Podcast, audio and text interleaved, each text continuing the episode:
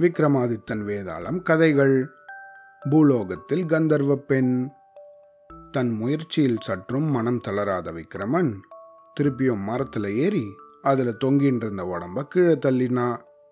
அதுக்கப்புறம் அந்த உடம்ப மயானத்தை நோக்கி தூக்கிட்டு போகும்போது அதுக்குள்ளே இருந்த வேதாளம் மன்னா உன்னை போல விடாம முயற்சி செய்கிற சிலர் கடைசி நிமிஷத்தில் தங்களோட கொள்கையை கைவிட்டு அது நாள் வரைக்கும் அவங்க செஞ்ச முயற்சியை வீணாக்குறாங்க. அத்தகைய ஒரு பொண்ணோட கதையை உனக்கு நான் இப்போ சொல்ல போறேன். கவனமா கதையை கேளு அப்படின்னு சொல்லிச்சான். வைசாலி ராஜ்யத்துல திரிசங்கம் அப்படிங்கிற ஊர்ல கலாதரன் அப்படிங்கிற ஒரு தெய்வீக சிற்பி இருந்தான். அவன் கல்லில் வடிக்கிற சிற்பங்கள் உயிருள்ளவ போலவே ரொம்பவும் தத்ரூபமாக இருக்குமா ஒரு நாள் பௌர்ணமி இரவில் நிலா வெளிச்சத்தில் மொட்டை மாடியில் தூங்கின்னு இருக்கும்போது அவனோட கனவுல ரொம்ப அழகான ஒரு இளம் மங்கை தோன்றி சிற்பியே என்னோட உருவச்சிலையை நீ கல்லில் செதுக்கணும் அப்படின்னு நான் விரும்புகிறேன் என்னோட ஆசையை நீ நிறைவேற்றுவியா? அப்படின்னு கேட்டாலாம் அதிரூப சுந்தரியான அந்த பொண்ணோட அழகில் தன் மனசை பறிக்கொடுத்த கலாதரன் கண்டிப்பாக வடிக்கிறேன்.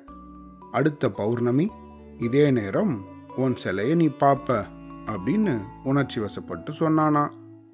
அந்த நிமிஷமே அவனோட கனவும் தூக்கமும் களைஞ்சுதான் கனவு தான் களைஞ்சதே தவிர அந்த ரூபவதியோட அழகு அவனோட மனத்திரையில நல்லா பதிஞ்சிருச்சான் உடனே தன் ஊரோட எல்லையில மலைகள் சூழ்ந்த பகுதியில ஒரு நீர்வீழ்ச்சி பக்கத்துல உட்காந்து பாறை மேல ராத்திரியும் பகலுமா பாடுபட்டு அடுத்த பௌர்ணமிக்குள்ள அவளோட உருவச் சிலையை செஞ்சு முடிச்சிட்டானா?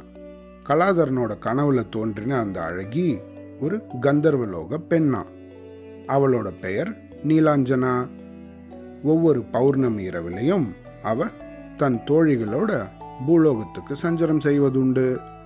அந்த மாதிரி ஒரு ராத்திரி தான் தூங்கின்னு இருந்த கலாதரனோட கனவுல வந்து தன்னோட சிலை செய்யுமாறு கேட்டாவோ. அப்புறம் அடுத்த பௌர்ணமி ராத்திரி வழக்கப்படி அவ தன்னோட தோழிகளோட பூலோகத்துக்கு சஞ்சலமாகறதுக்கு புறப்பட்டாலாம் நேர தன் தோழிகளோட வைசாலி ராஜ்யத்து திரிசங்கத்துக்கு வந்தாலாம் கலாதரன் வடித்திருந்த அந்த சிற்பத்தை காமிச்சு நடந்த விஷயத்தெல்லாம் சொன்னாலாம் சிலையை பார்த்து வியந்த நீலாஞ்சனாவோட தோழிகளில் ஒருத்தி இந்த சிலைக்கு உயிர் இருந்தா இன்னொரு நீலாஞ்சனா பூலோகத்தில் தோன்றினா மாதிரி இருக்கும் அப்படின்னு சொன்னாலாம் இன்னொருத்தி நீலா இந்த சிலைக்கு நீ உயிர் கொடுத்துடு அப்படின்னு சொன்னாலாம். இன்னொருத்தியோ உன்னோட அறிவையும் மனசையும் இதுக்கு பகிர்ந்து கொடு அப்படின்னு சொன்னாலாம். இதற்கு நீலாஞ்சனா சிலைக்கு என் உயிரை கொடுத்துட்டா நான் என்ன ஆகிறது? அப்படின்னு கேட்டாலாம். அப்படி இல்லை நீலாஞ்சனா. கந்தர்வர்களாகிய நமக்கு அபூர்வ சக்திகள் உண்டு. நீ கொஞ்ச காலம் உன்னோட உயிரையும் மனசையும் புத்தியையும் இந்த சிலைக்கு கொடுப்ப. அதே சமயம் உன்னோட உயிர் மனசு புத்தி இது எல்லாம் உன்கிட்டையும் இருக்கும். கந்தர்வ லோகத்திலையும் பூலோகத்திலையும் இரட்டை பிறவிகள் மாதிரி இருப்பீங்க அப்படின்னு நீலாஞ்சனாவோட தோழிகள் எல்லாம் அவகிட்ட இது சொன்னாங்களாம். இது என்ன விபரீத விளையாட்டு? அப்படின்னு நீலாஞ்சனா சொல்ல கொஞ்ச காலம் நீ உன்னோட அறிவால பல காரியங்களை சாதிச்சதுக்கு அப்புறம் பூலோக நீலாஞ்சனாவை அழிச்சிடு அப்படின்னு இன்னொரு தோழி சொன்னாலாம் நீலாஞ்சனாவுக்கு இந்த யோசனை பிடிச்சிருந்துதான். உடனே அவ தன் சக்தியால அந்த சிலைக்கு உயிர் கொடுத்து தன்னோட புத்தியையும் மனசையும் அந்த சிலை கூட பகிர்ந்துண்டாலாம் சிலை உயிர் பெற்று பூலோக நீலாஞ்சனாவா மாறிச்சான். தூக்கத்திலிருந்து எழுந்தவ போல உயிர் தெழுந்த அந்த பூலோக நீலாஞ்சனா நகரத்துக்கு போய் தன்னோட திறமையை காட்டுவோம் அப்படின்னு நினச்சி ராத்திரி முழுக்க நடந்தாலாம் பகல் ஆனதும் ஒரு காட்டு பகுதியை அடைஞ்சாலாம் அங்க புதர்லேருந்து ஒரு புலி அவ மேல பாய அடுத்த கணமே அந்த புலி மேல ஒரு அம்பு வந்து பாஞ்சுதான். தன்னை காப்பாத்தினது யார் அப்படின்னு நீலாஞ்சனா சுத்தி முத்தி பார்க்க தூரத்துல வில் அம்புகள் ஏந்தின ஒரு இளைஞன் குதிரை மேல வரத பார்த்தாலாம் பக்கத்தில் அவன் வந்ததும் நீ இந்த காட்டில் என்ன செய்கிற அப்படின்னு கேட்டானா. முதல் பார்வையிலேயே அவன்கிட்ட தன் மனசை பறி கொடுத்த நீலாஞ்சனா நான் பழப்ப தேடி தலைநகரம் போகிற வழியில் இந்த புலி குறுக்கிட்டது. என் உயிரை காப்பாத்தினதுக்கு நன்றி. ஆனால் என்னிடம் வாள் இருந்தால் நானே புலிய கொன்னிருப்பேன் அப்படின்னு சொன்னாலாம் அட பெண்ணே உனக்கு வாள் வீச தெரியுமா? அப்படின்னு வியப்போட அவன் கேட்க என் பெயர் நீலாஞ்சனா. எனக்கு எல்லா போர்க்கலைகளும் தெரியும். நான் வைசாலி மன்னரை சந்திச்சு என்ன படையில சேர்த்துக்க சொல்லி கேட்க போறேன்.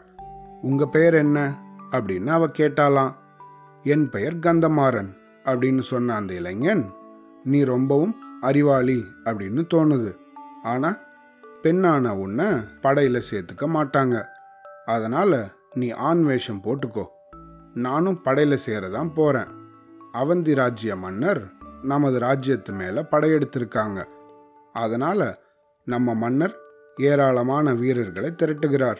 என் கூட வா உன்னை கூட்டின்னு போகிறேன் அப்படின்னு சொன்னானா. பிறகு ரெண்டு பேரும் தலைநகரம் சென்று சேனாதிபதியை சந்தித்து படையில் சேர்ந்தாங்களாம் ஒரு நாள் யுத்த காலத்தில் மன்னரும் சேனாதிபதியும் யுத்தம் நடத்துகிற விதத்தை பற்றி ஆலோசனை செஞ்சுட்டு இருந்தாங்களாம் அப்படி செஞ்சுட்டு இருக்கும்போது நீலாஞ்சனா அவங்க பேசின்னு இருந்த அறைக்குள்ள நுழைஞ்சு மகாராஜா பகைவர்களோட படை நம்மளை விட பல மடங்கு பெருசு. அவங்கள நேருக்கு நேர் மோதி வெற்றி பெற முடியாது. எதிரி படையில் குழப்பத்தை உண்டாக்கினா அவங்கள தோக்கடிக்க முடியும். அதுக்கான திட்டம் ஒன்று என்கிட்ட இருக்கு அப்படின்னு தன்னோட திட்டத்தை மன்னருக்கு விளக்கினாலாம் அதை கேட்டு மன்னர் வியந்து போனாராம். உடனே தன் படையில ஒரு சிறிய பகுதியை பிரிச்சு கொடுத்து அதுக்கு அவளை உபதளபதி ஆக்கினாராம் அவளும் தன்னோட படையை வழிநடத்திட்டு போய் போர்க்களத்தோட ரெண்டு பக்கமும் இருந்த மலைகள் மேலே ஏறி பதுங்கினாங்களாம். அடுத்த நாள் போர் ஆரம்பமானதும் எதிரி படை மேலே எங்கேந்தோ பாம்பையும் தேலையும் தூக்கி போட்டாங்களாம். இன்னொரு மலையிலிருந்து தீப்பந்தங்கள் எல்லாம் எடுத்து அந்த எதிரிகள் மேலே போட்டாங்களாம். இதனால பகைவர்களோட படையில ஒரே குழப்பமாயிடுத்தான் அந்த சமயம் வைசாலி ராஜ்ய வீரர்கள் அவங்கள தாக்க பகைவர்கள் சரிவர சண்டை போடாம பின்வாங்கி ஓடி போயிட்டாங்களாம். இந்த வெற்றிக்கு முழு காரணமான புத்திசாலி இளைஞனை பாராட்ட மன்னர் அவனை தன்னோட அரண்மனைக்கு கூப்பிட்டாராம். மன்னர் தனிமையில் இருந்தபோது தன் ஆண் வேடத்தை கலைச்சாலாம் நீலாஞ்சனா. மகாராஜா உண்மையில நான் ஒரு பெண். உங்ககிட்ட வேலைக்கு சேர்றதுக்காக ஆண் வேஷம் போட்டேன்.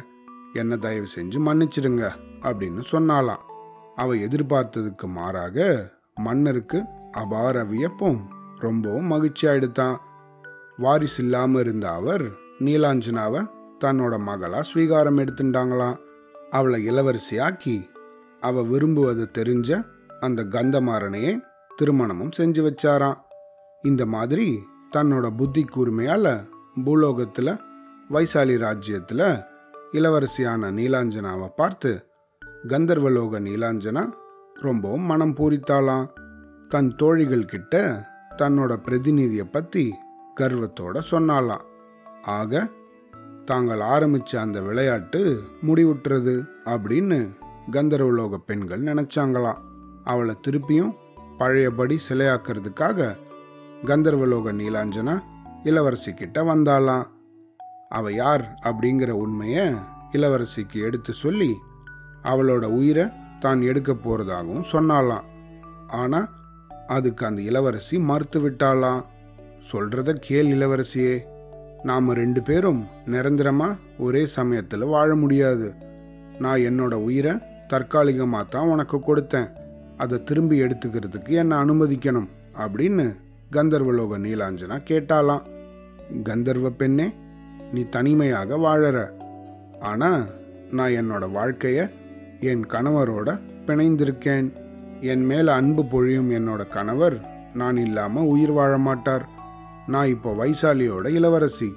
நான் மறைஞ்சு போறத குடிமக்களும் விரும்ப மாட்டார்கள் அப்படின்னு பூலோக நீலாஞ்சனா சொன்னாலாம் அவ கடைசியா சொன்ன வார்த்தைகள் கந்தர்வ நீலாஞ்சனாவோட மனசை உருக்கிடுச்சான் அதனால தன்னோட இதயத்திலிருந்து தீயை உருவாக்கி அந்த தீயில எரிஞ்சு மறைஞ்சு போயிட்டாளாம். இந்த இடத்துல கதையை நிறுத்தின வேதாளம் மன்னா கந்தர்வ பெண் நீலாஞ்சனாவோட மதிக்கெட்ட செயலை பார். பூலோக நீலாஞ்சனாவுக்கு உயிர் கொடுத்ததே அவதான். அதுவும் தற்காலிகமாக தான் தன்னோட புத்தி கூர்மைய தன் பிரதிபிம்பத்தின் மூலம் பூவுலகுக்கு நிரூபிச்சு காட்டினதுக்கு அப்புறம் அதை திரும்பி எடுத்துக்கிறதா இருந்தா. ஆனால் கடைசி நிமிஷத்தில் புத்தி பேதலிச்சு தன் பிரதிபிம்பத்தை உயிரோட வாழ அனுமதிச்சுட்டு தன்னோட உயிரை நீத்தா. இது முட்டாள்தனம் இல்லாமல் வேற என்னன்னு சொல்றது? என்னோட இந்த சந்தேகத்துக்கு விளக்கம் தெரிஞ்சும் நீ மௌனமாக இருந்தா உன்னோட தலை வெடிச்சு சுக்குநூறாகும் அப்படின்னு சொல்லிச்சான் வேதாளம். அதுக்கு விக்ரமன் கந்தர்வ பெண்ணான நீலாஞ்சனா தன் புத்தி சாதுரியத்தை நிரூபிக்கிறதுக்காக சிலைக்கு தன்னோட உயிரை தற்காலிகமாக கொடுத்தது உண்மைதான். ஆனால் கடைசி நிமிஷத்தில் அவன் மனம் மாறி தன்னோட உயிரை தியாகம் செஞ்சது முட்டாள்தனத்தினால கிடையாது. அவளோட தயால குணத்தினால தான் விளையாட்டாக தொடங்கின இந்த நாடகத்தில் பூலோக நீலாஞ்சனா போர்க்களத்தில் தன்னோட தந்திரமான திட்டத்தால் வெற்றி பெற்றா. அவ தாம் விரும்பின கந்தமாறனை திருமணம் செஞ்சதுக்கப்புறம் மன்னருக்கும் பட்டத்து ராணிக்கும் ஸ்வீகார பெண்ணும் ஆகிவிட்டாள். குடிமக்களோட மனம் கவர்ந்த இளவரசியாகவும் ஆகிட்டா. அவளோட உயிரை பறிச்சா அவளை சார்ந்திருக்கிற அனைவரும் துக்கத்தில் மூழ்குவாங்க.